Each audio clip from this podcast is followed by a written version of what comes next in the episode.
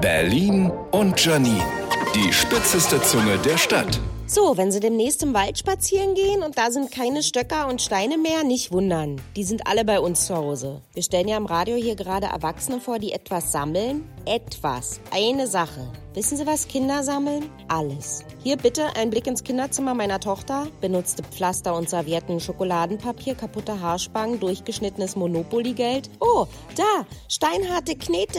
Nicht wegschmeißen, die brauche ich noch. Wofür? Um Marie Kondo, die Wegwerfkönigin, die ich bald hierher bestelle, damit zu erschlagen? Selbst wenn ich sage, dieses Jojo ist jetzt aber kaputt, das kann weg. Oh mein Gott, dann wird das Jojo innig umarmt. Na toll, jetzt bin ich schon eifersüchtig auf ein Jojo. Das Jojo kauft dir aber keine Jojos. Selbst mein mahnender Satz, wenn du noch mehr sammelst, fällt unserem Unternachbarn irgendwann dein Fußboden auf den Kopf. Hat nur wenig Wirkung erzielt. Aber hey, wenn ausgeleierte Haargummis irgendwann als offizielles Zahlungsmittel anerkannt werden, ist die Kleine reich und kauft sich noch mehr Haargummis.